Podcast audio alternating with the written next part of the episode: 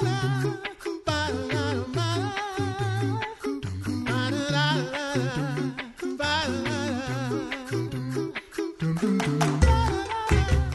listening to the Coffee Hour. I'm Andy Bates. I'm Sarah Gulseth. Thanks to Concordia University Wisconsin for supporting the Coffee Hour. Find out more about Concordia University Wisconsin at cuw.edu. Live uncommon. I'm pretty excited because it is History Day. That's right. We get to continue our history series with Dr. Rast of Concordia Theological Seminary in Fort Wayne, Indiana. We are looking at the history of Lutherans in North America, particularly the groups leading up to the formation of the Lutheran Church Missouri Synod to help us understand who we are, where we've come from as we prepare for the LCMS convention. Dr. Rast, welcome back to the Coffee Hour. Thank you. It's a delight to be with you. you know, this is really fun for us. I hope it's fun for you too. We love doing history series because we just get to dig into rich history with the people who've done all the, the legwork and studied and, you know, have degrees in this so that we can just sit at their feet and learn all the history. So last time we talked, we learned that there were at least 58 synods in North America um, that had formed from the various Lutheran groups that had immigrated to the states or to the colonies, really, and then later the states. What were some of those synods, maybe some of the larger ones that had persisted, or maybe even some of them that that, that didn't persist, that but were significant in our history? Yeah. Ah, good question. The we mentioned last time the first really functioning Lutheran synod in America is the Pennsylvania Ministerium, founded in 1748, and it's it's the it's the big dog and and kind of dominates everything until the formation of the New York Ministerium or New York Synod in 1786. And and it's kind of funny the when when New York forms itself, Pennsylvania says you can't do that, and New York says, well, yes we can, and and you can try and stop us, oh, but you're not. It doesn't. I mean, this is very, this is so typical. But anyway, the so they formed themselves in 1786, and, and grudgingly, Pennsylvania finally recognizes them. One of the other things that will happen is, I mean, given geographical distance, the North Carolina Synod is founded in 1803. Penn, Pennsylvania kind of lets it go. You know, you're so far south, there's so few of you, you're not that big a deal. But then Ohio comes along, mm. and and lots of folks are pushing west at this point in time, which is 1813, when it becomes a conference of Pennsylvania.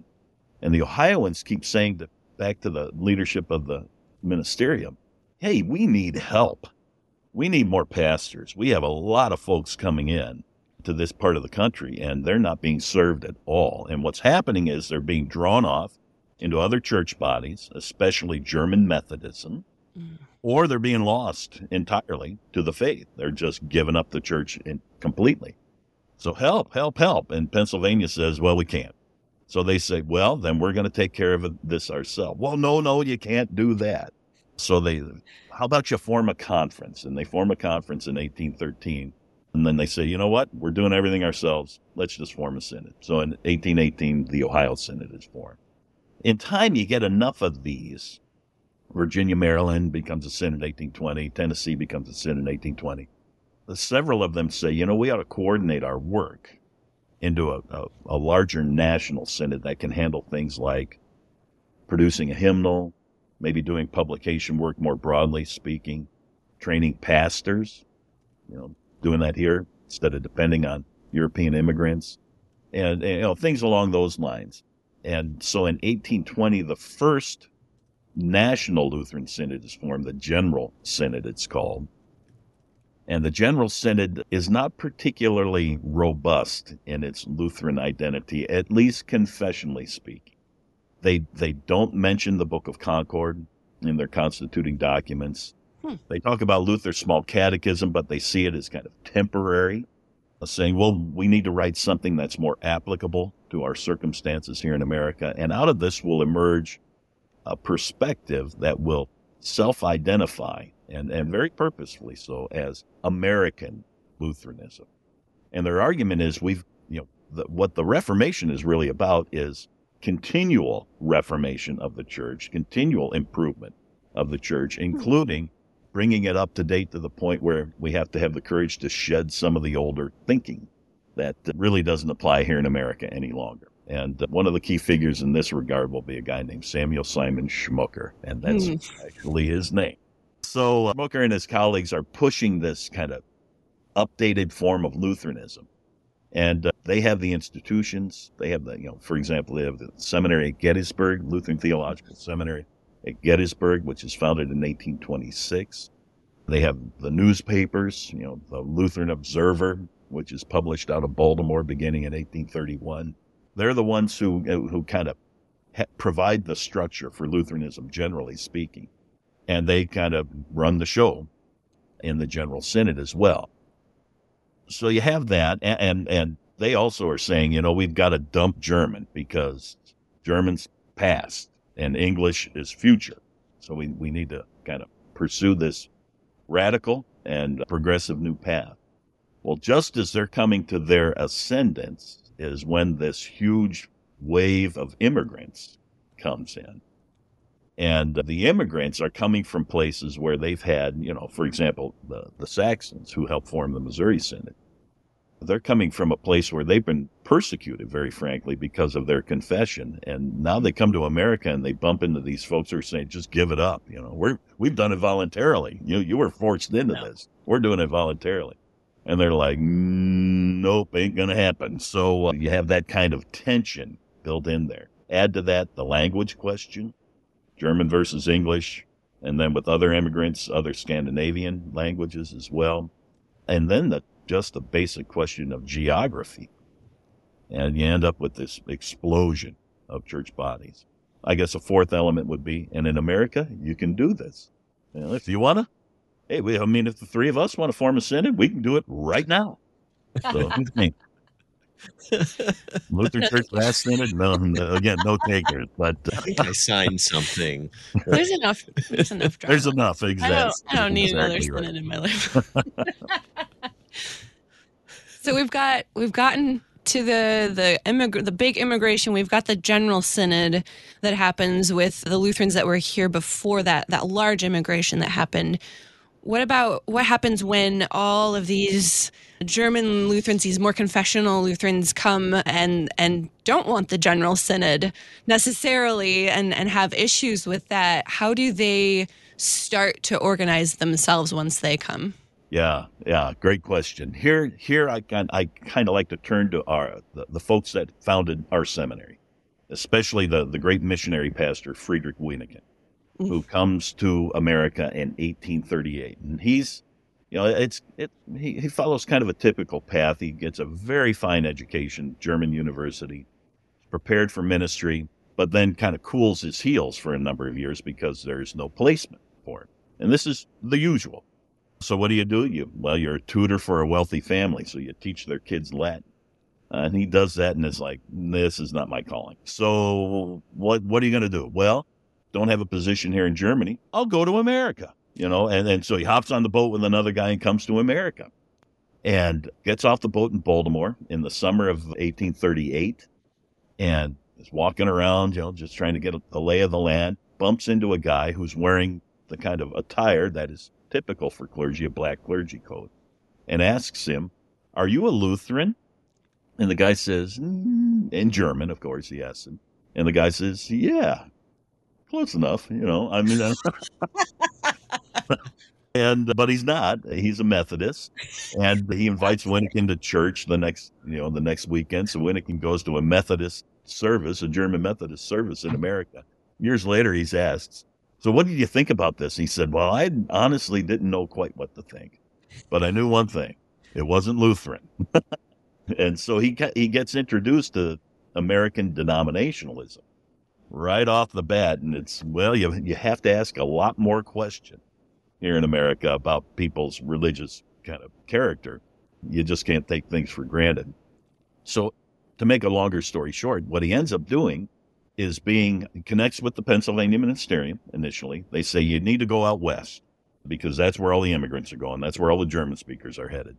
And you need to be a missionary to them, organize them in the congregations. He does, comes to Fort Wayne in the fall, early fall of 1838, and uh, is immediately grabbed by the folks of St. Paul congregation, which is still a vibrant congregation here in Fort Wayne, founded in 1837.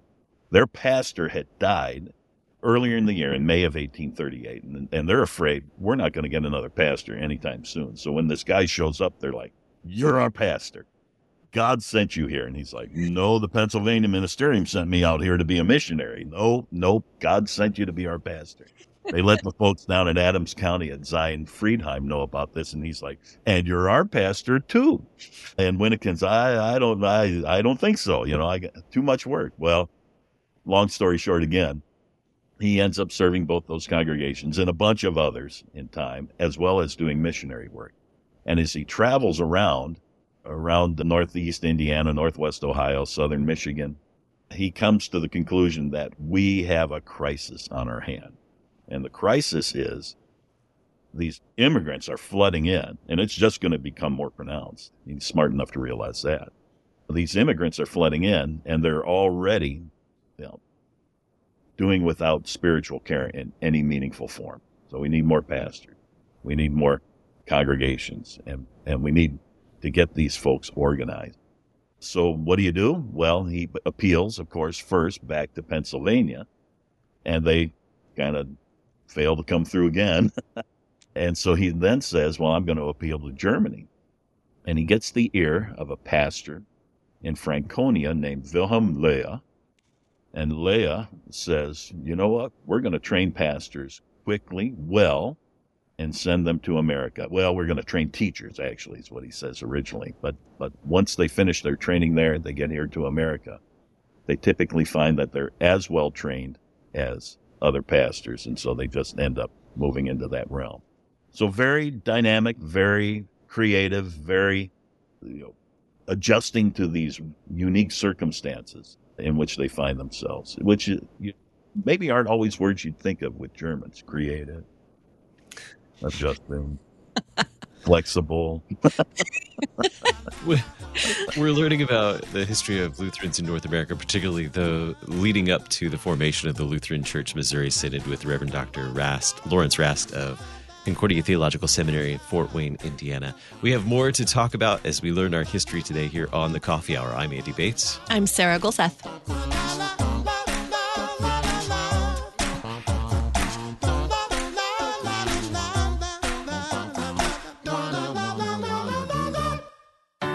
At Concordia University, Wisconsin, we believe you were created for a reason to use your God given gifts to help others to live a life of self sacrifice in a me first world, to live a life that's uncommon. Whether you're taking one of 50 plus online programs or learning with us in person on the shores of Lake Michigan, you'll be equipped to make an uncommon impact. Learn more at cuw.edu. Concordia University, Wisconsin. Live uncommon.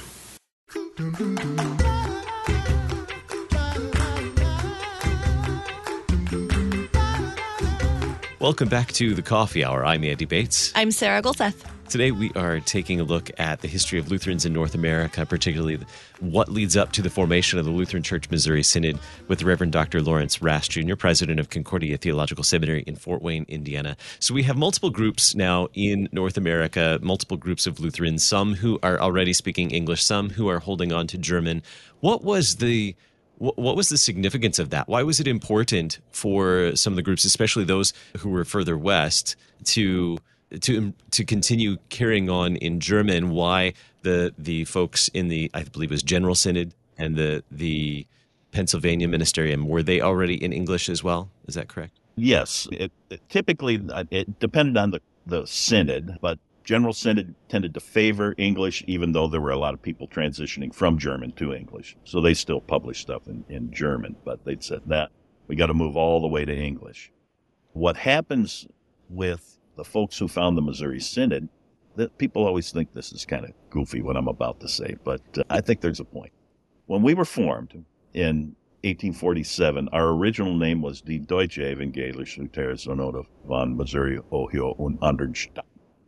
So the German Evangelical Lutheran Synod of Missouri, Ohio, and other states, and the German.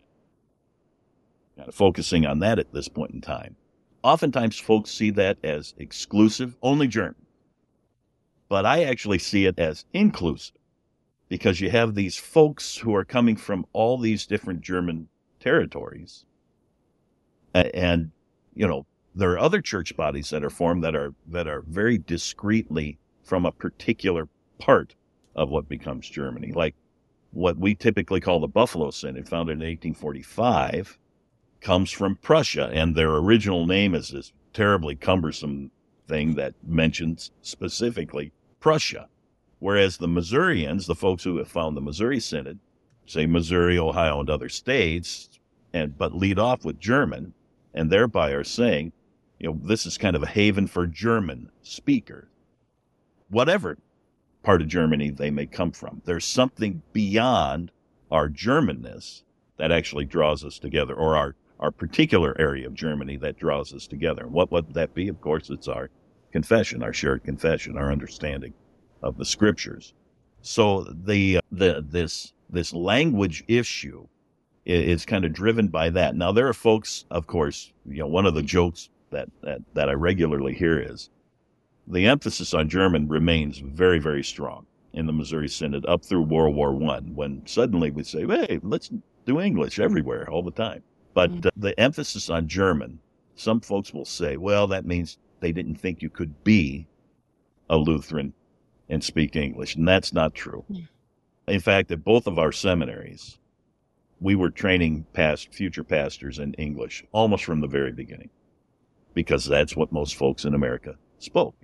But there was kind of, there was kind of an intentional outreach to German speakers because of this huge flood of immigration. And and the idea was the best way we can serve given our resources, which of course are limited, is to focus on the German immigrants. There should be others who are focusing on Swedish speakers, Norwegian speakers, English speakers. Later on, there's an English Missouri Synod. But we're going to focus very purposefully and intentionally on the German speakers because there are so many that if we just try and do everything, we're not going to do any of it well. If we try and do this, we can do this as well as we possibly can. So it's uh, it's kind of a, a, a, purposeful decision, in my opinion, on the part of the, the founders of the Missouri Synod. We're going to focus on German, but that doesn't mean you can't speak English and be a good Lutheran. You can't.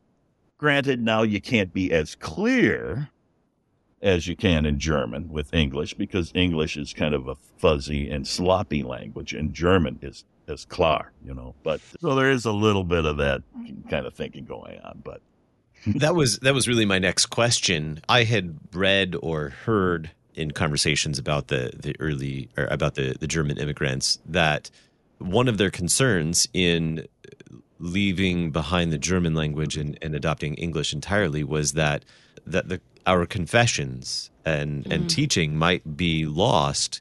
Some of it might be lost in translation, not in, entirely, but some of it might be lost. have you read about that, or, or is that a, a, topic that that's certainly come up in in your studies? Absolutely.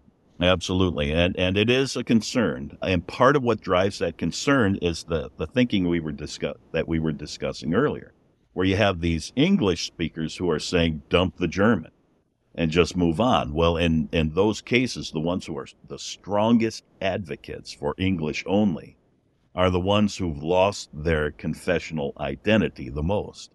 So in some people's mind, that becomes a cause and effect relationship. Whereas I don't think it is. And later on, we say it's obviously not. But some folks reach that conclusion so that if you speak English, you're going to lose your Lutheranism.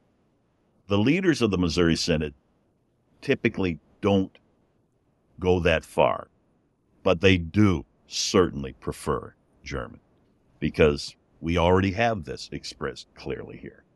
You know, I'd fix it if it ain't broke kind of is the is the thinking and and I get their point and and with the immigration continuing where you have these folks just continuing to to move in German speakers continuing to move in there the need is there and the opportunity is there as well and we kind of think we don't well I'll, I'll cite Walther here Walther says it will probably be the case and Pieper recognizes this too it will probably be the case in 50 to 100 years, or, you know, saying this in the last part of the 1800s, that we'll have to really kind of ramp up our English usage. But, but it's a long way off. We're going to keep doing this German thing for now.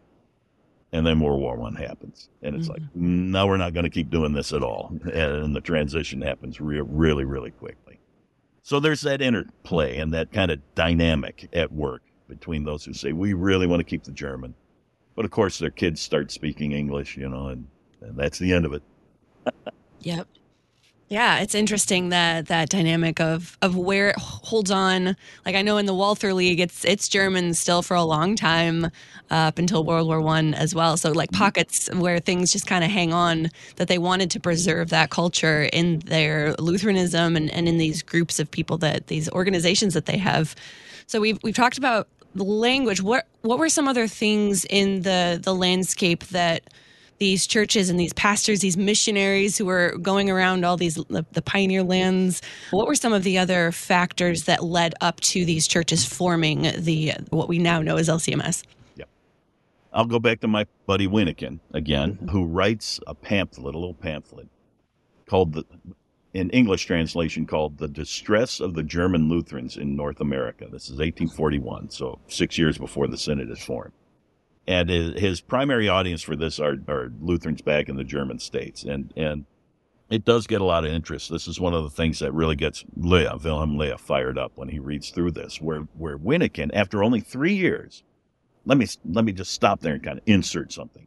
We oftentimes we think, oh, these Germans were all they were isolationist. They were removing themselves from from any kind of interaction with other cultures, especially English speaking culture. Not true.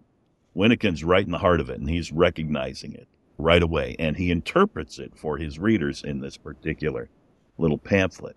And he talks about a couple of things. One is the threat of German Methodism. You know, these Methodist circuit riders are everywhere. Mm-hmm. And so we've got to we've got to do something or we're going to lose all these folks to the Methodist Church. But worse, the only Lutherans they're going to con- come into contact with are these General Synod Lutherans, and they're worse than the Methodists. You know, so uh, you know we've got to do something. It, you know, we re- we read it and go, oh boy, you know, that's pretty. Just know the Methodists were also saying the same things about the Lutherans. These Lutherans are terrible. You know, we got to do something about them. So a lot of denominational rivalry going on at this point in time. But, uh, but so he talks about the religious situation and he shows that he's very aware of these different confessional perspectives with respect to what Lutheranism is and is about, and as well as kind of Christianity more generally speaking with the other traditions. But he then also talks about the, the you know, and almost every European says this all Americans are interested in is making money. That's the only, so some things never change, right? But, you know, that's all they ever talk about. How am I going to get ahead? How am I going to make some more bucks? This sort of thing. And uh, so he talks about that. What that does, of course, is particularly when you're carving out a new life for yourself on the frontier, having to cut down all these huge trees and try and start planting your crops and, and, and develop the farm. So they don't have any time to go to church. Even if there were a church around or and a pastor around, they don't go because they're too busy working and trying to get ahead. So, I mean, he identifies that as well as one of the really significant challenges. And so his solution, you got to make the church accessible. And that means if they can't come to us, we have to go to them. And so you have this, what, what, what will be called inner mission. So it's a sense of doing mission work, but it's inner, that is interior to the American states. And it's, again, very, very purposeful.